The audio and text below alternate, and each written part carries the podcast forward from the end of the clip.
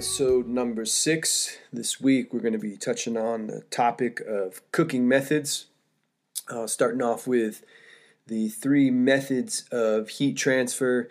Then we're going to talk about the three main types of cooking methods, and we're going to break down those three types of cooking methods into actual 12 cooking techniques to review. So it should be a pretty exciting and very scientific based podcast this week. Uh, before we get started, do want to listen to one ad from our new sponsor, Karma Project.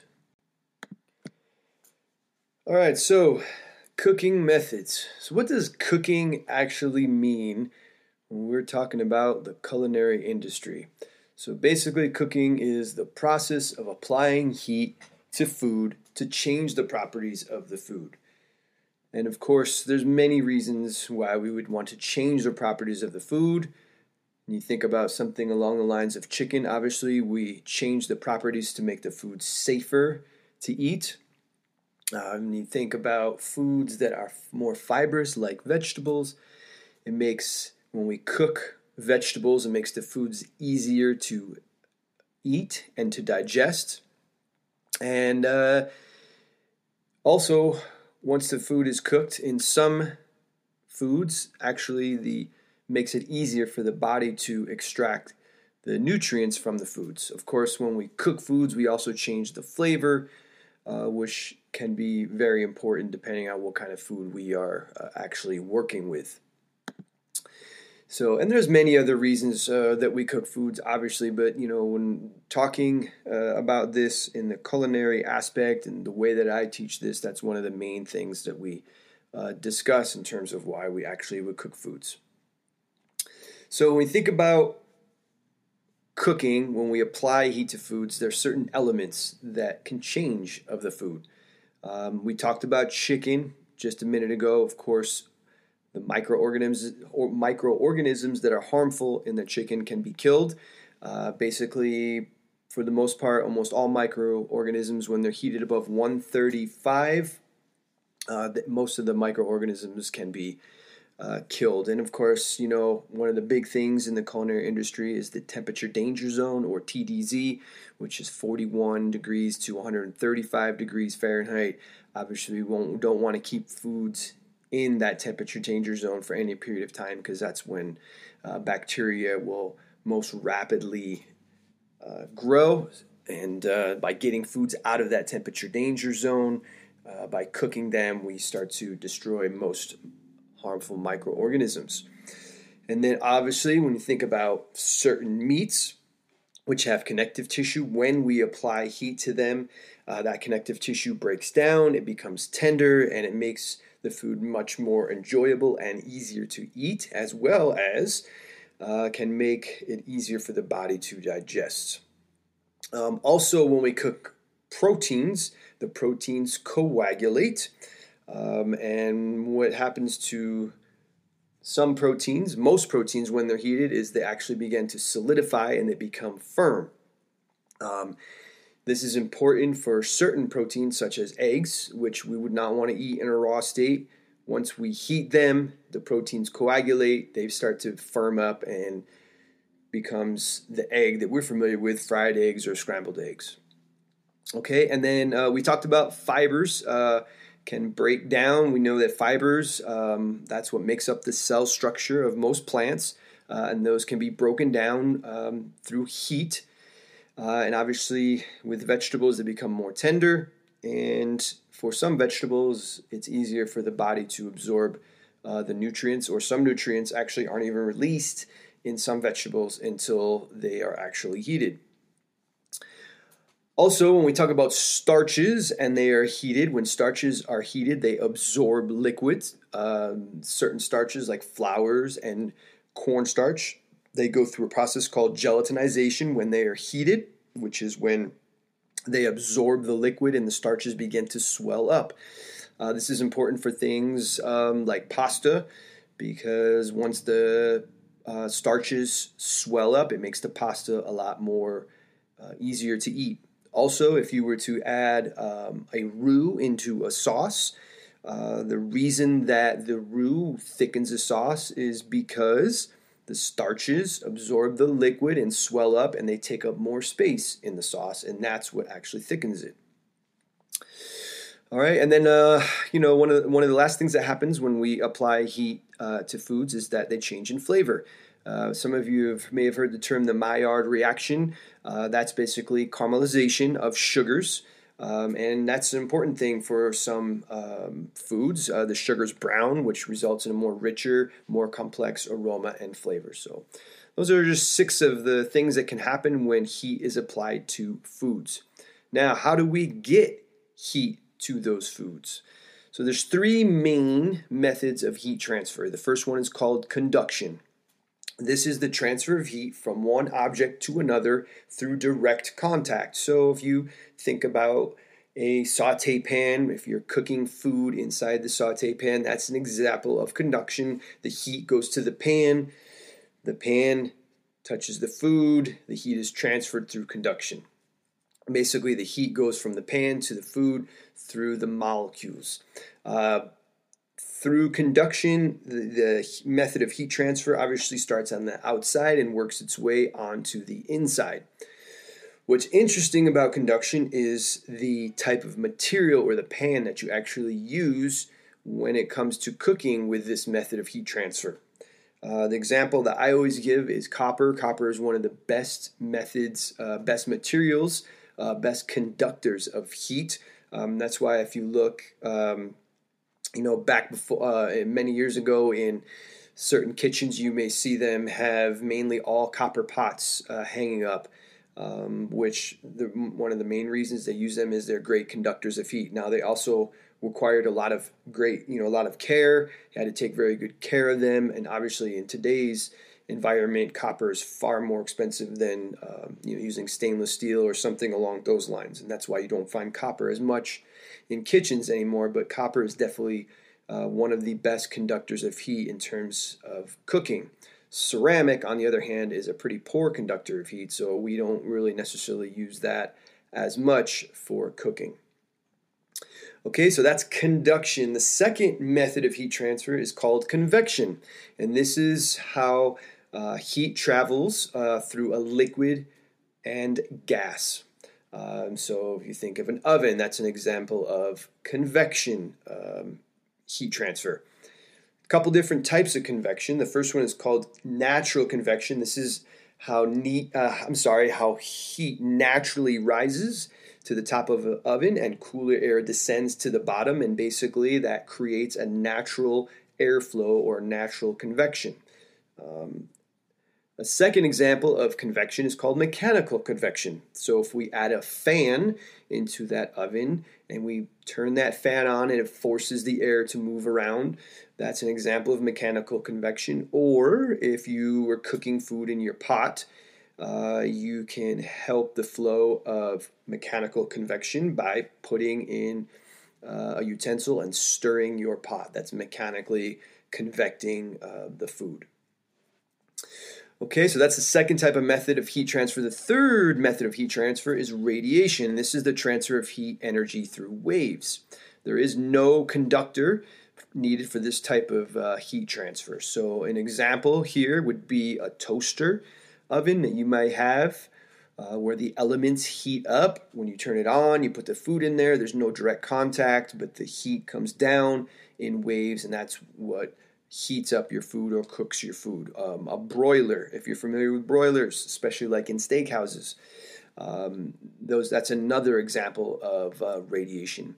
Of course, the other type of radiation that many of us are familiar with is using a microwave. It's not truly a heat radiation. Basically, uh, microwaves are sent out uh, when food is heated inside the microwave. What happens is the water molecules in the food are heated up and then basically through the process of those molecules moving very, very fast, they create friction, and that's what uh, starts to actually heat the food up. All right, so that's our three different ways, three methods that we can actually transfer heat uh, to the food. All right, now there's three main cooking methods, and within those three main cooking methods, we can break down 12 specific techniques. So, real quick, I'll just tell you the three cook, main cooking methods Um, and then from there, I'm going to go back and revisit them and kind of break down the, the specific techniques that you would find inside each one of those uh, cooking methods. So the first one is called dry heat cooking. Um, and you can, the foods are cooked using any of the three methods of heat transfer, and of, obviously there is no moisture. This is dry heat. Uh, f- what's great about dry heat cooking is foods can be seared to create browning and or a crust, and that helps with the flavoring of the foods. Um, more often than not, you're going to tend to find foods that are a little bit more tender in nature. Um, you know, with the exception, of course, if you're roasting or baking, you may have um, foods that are not so tender, but more often than not, you will find a little bit more tender type foods in this category. The second type of uh, uh, cooking method is the moist heat cooking. Uh, obviously, by the name here, you know we have the use of a liquid or steam, and that's what actually cooks the food. What's great about moisture is it's a much more effective heat transfer method. Uh, here's an example that I would give to students, and that is think about a 350 degree oven. You could open the door, you could probably put your hand in there for a little bit of time. Uh, while although it's hot, it's something that you could do uh, and wouldn't necessarily hurt you unless you left it in there for a long period of time. On the other hand, if I had a pot of water cooking, and even at only 185 degrees, you'd be pretty hesitant to put your hand in there knowing how badly it's going to hurt. So there's a great example of how much better moisture is as a uh, cooking method.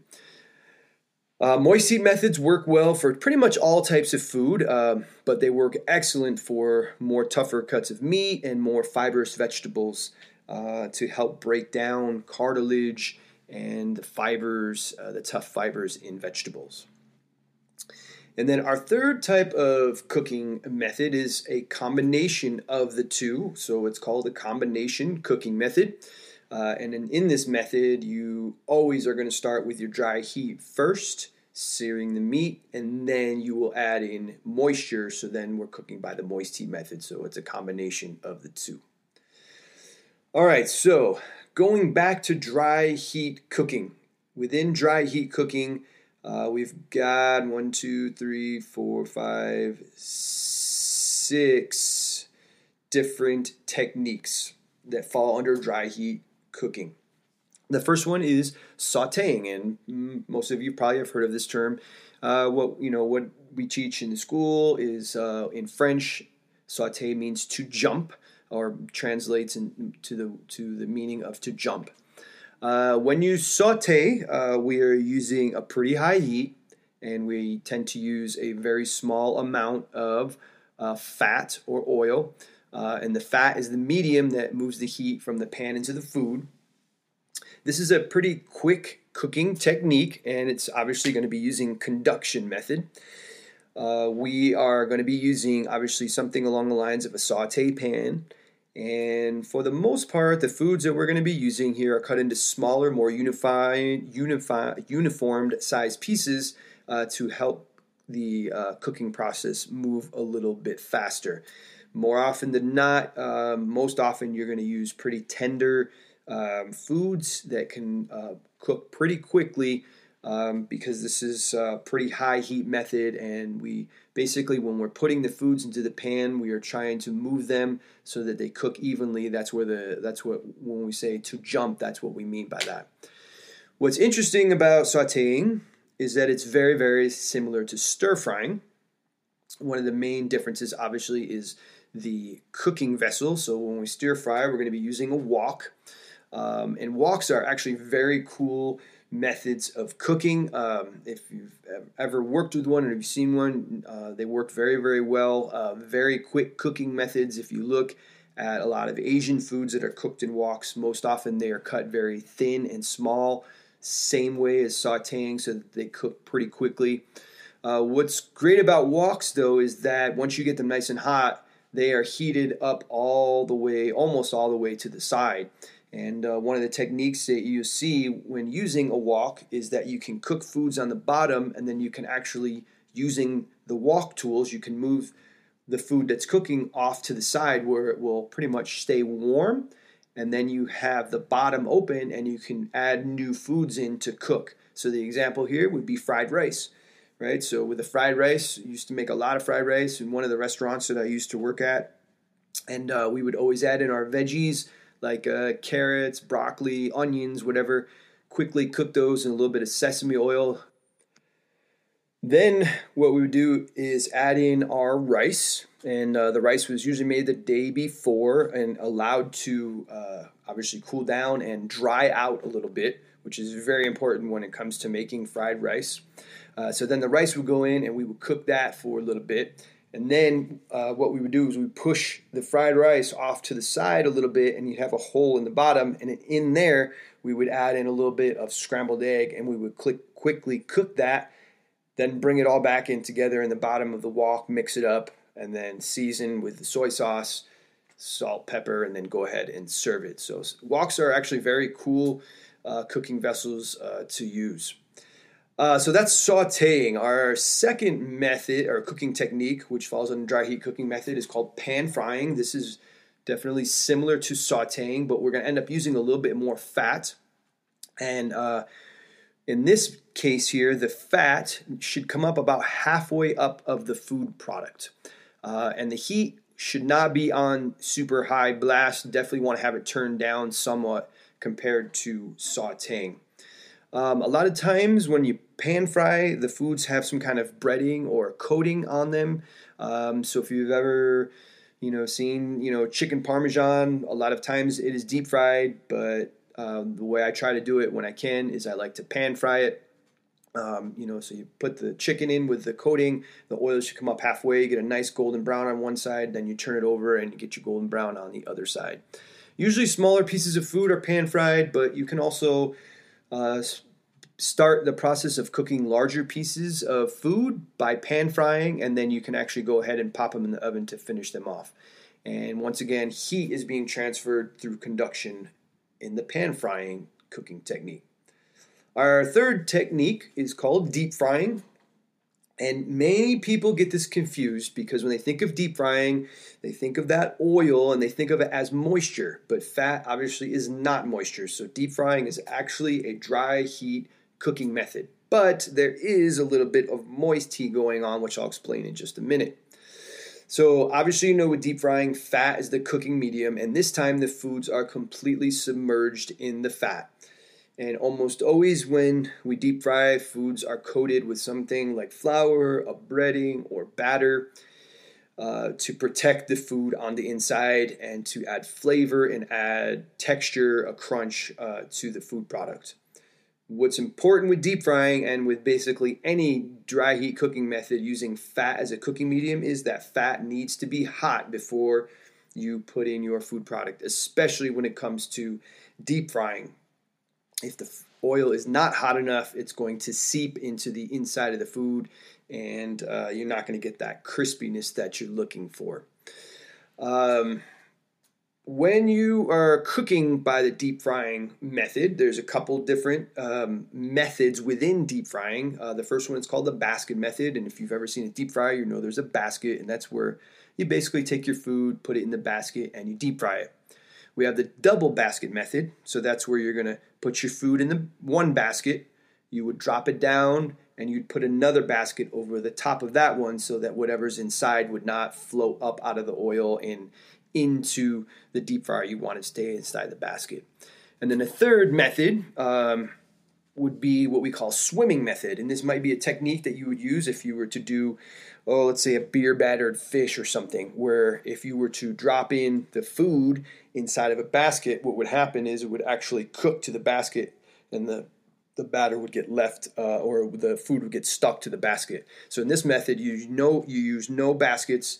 Basically, you hang on to the food near the end of the food product. You can use tongs, fingers, whatever, and then you slowly, uh, add, gently, just put it into the oil. Give it a second, kind of let it uh, start to uh, crisp up a little bit, and then it will start to float so it doesn't drop down to the bottom.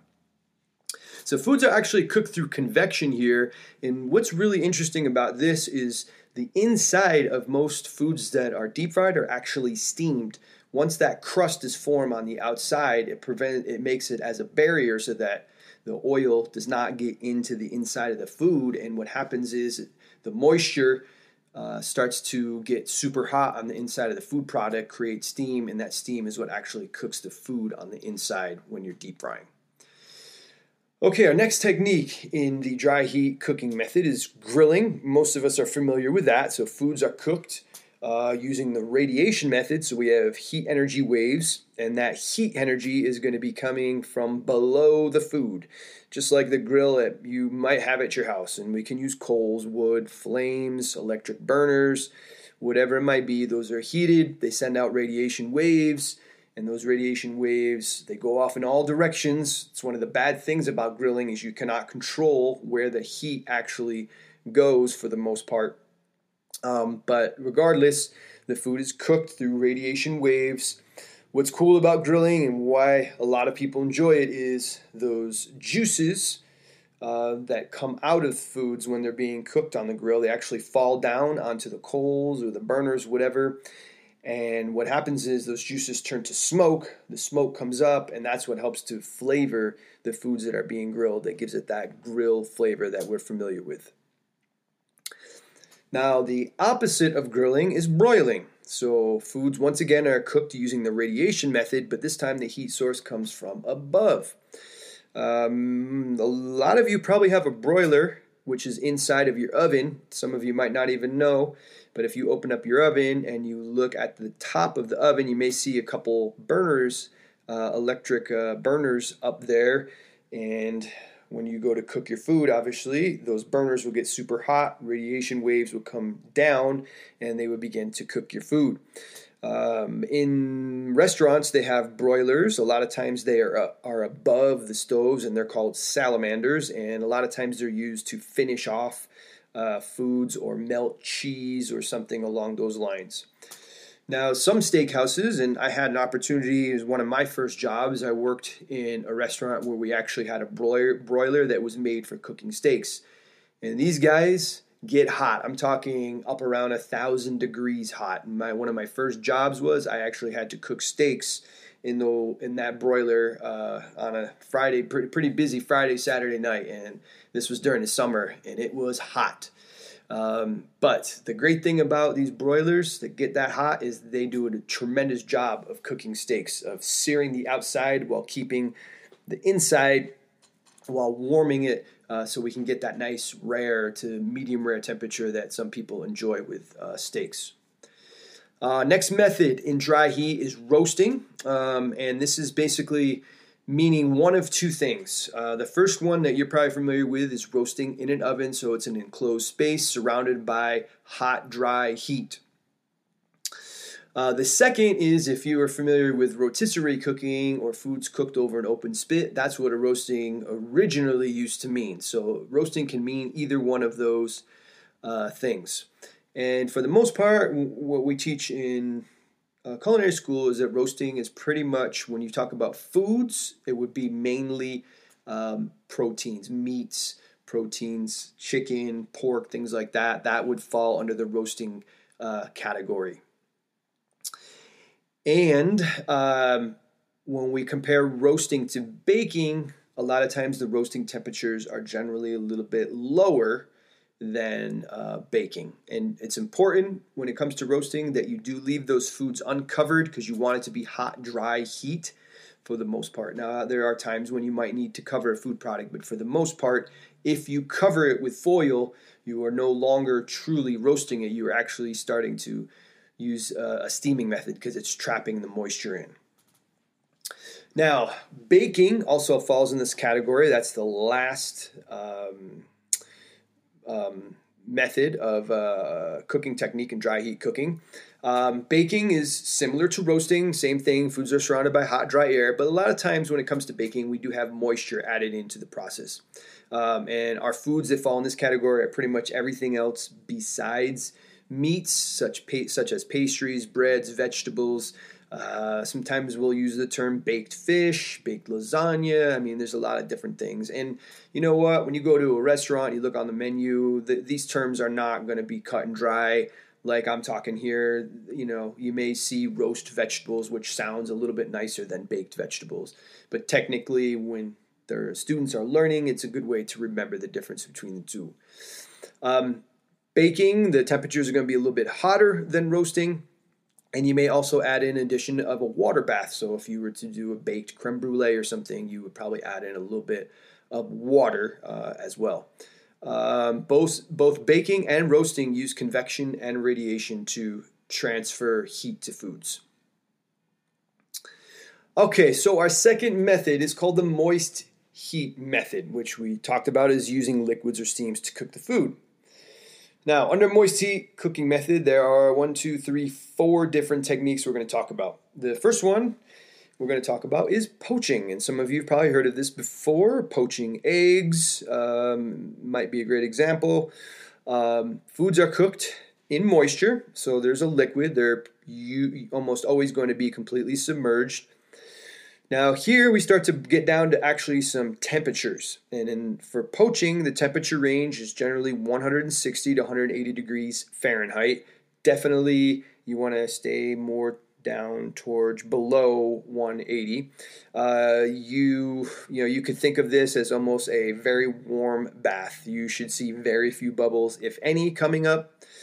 Um, and poaching is definitely meant for very delicate foods. Um, what's great about poaching is it can help the foods keep their shape and keep the nice delicate texture. So fish, seafood, eggs, those are all examples of, of, of food products that would be poached. Breaking down poaching a little bit further, there's actually two different methods you can use. There's shallow poaching and there's submerged poaching. So, when it comes to submerged poaching, it sounds just like it is. You would take your food and basically you would completely submerge it in the poaching liquid to cook it. Uh, so, an example here would be if you were to ever poach maybe a whole fish or even eggs are completely submerged uh, when they are poached. The second method is called shallow poaching. And here, this is where we're going to have the food maybe come up about halfway the food product, and this is going to be more for uh, foods such as eggs or maybe shrimp or vegetables, something along those lines. Uh, when we're when you're using this method, you almost always are going to cover the food product.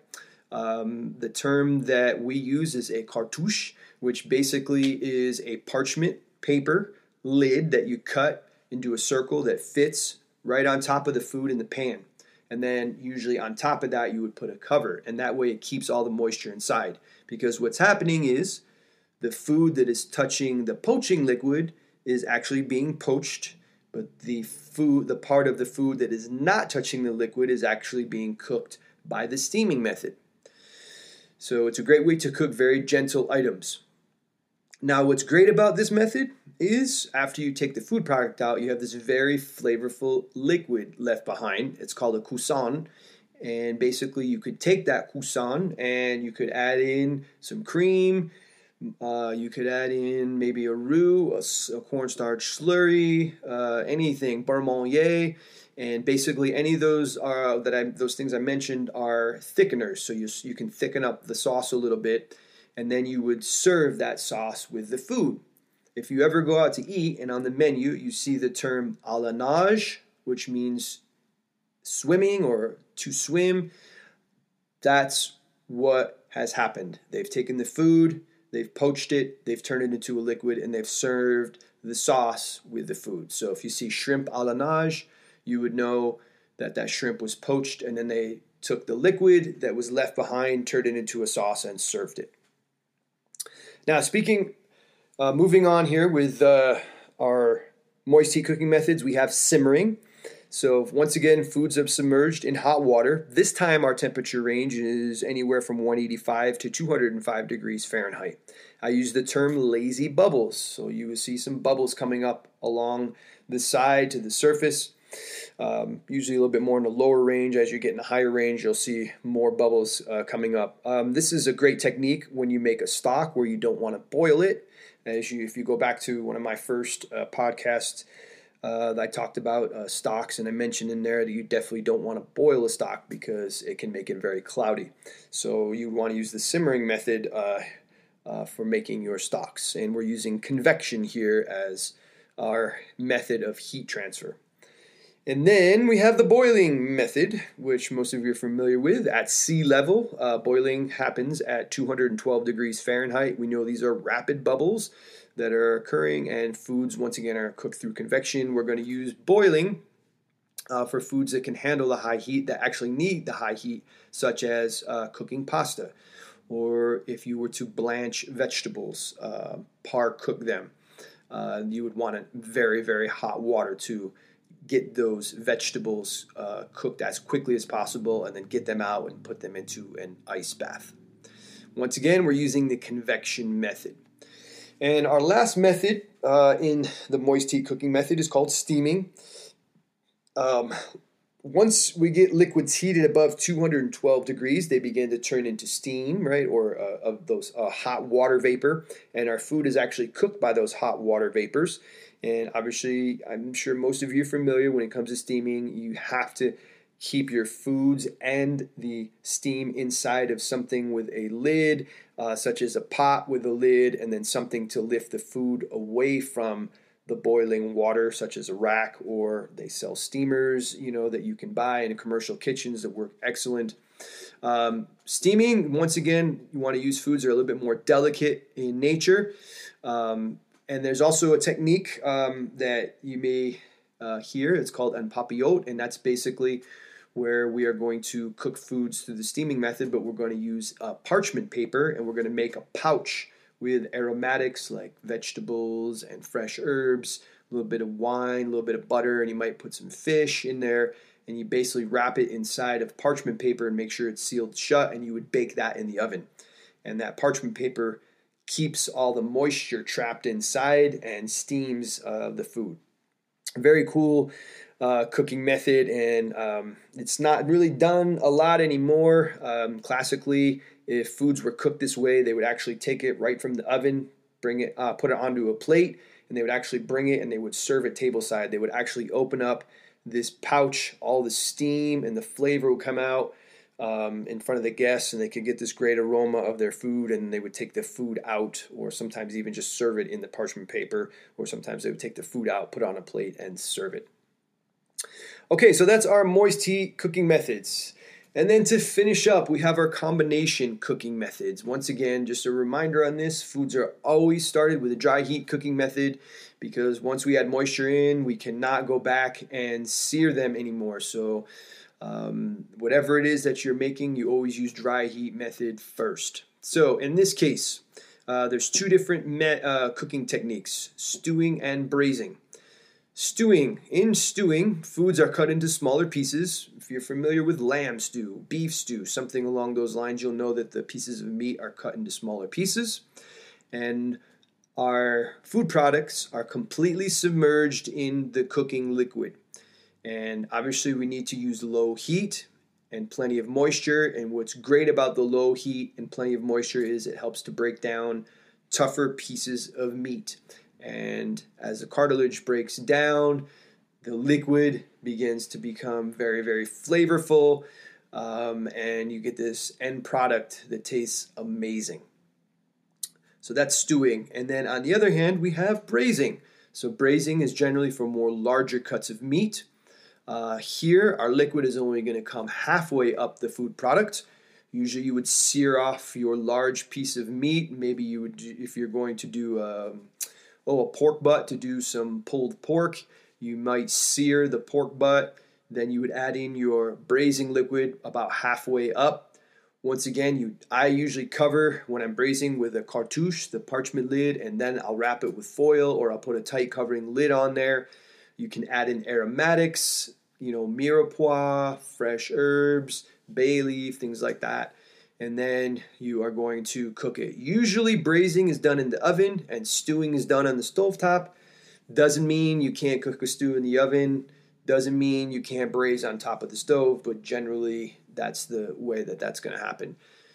Well, braising is probably one of my favorite techniques uh, for cooking out of almost all of them because what's left behind in the braising liquid from all the flavorful um, you know cartilage and connective tissue and things like that has start to that has broken down from the meat that's made it very tender. The fat has rendered off some of it. You have this extremely flavorful braising liquid.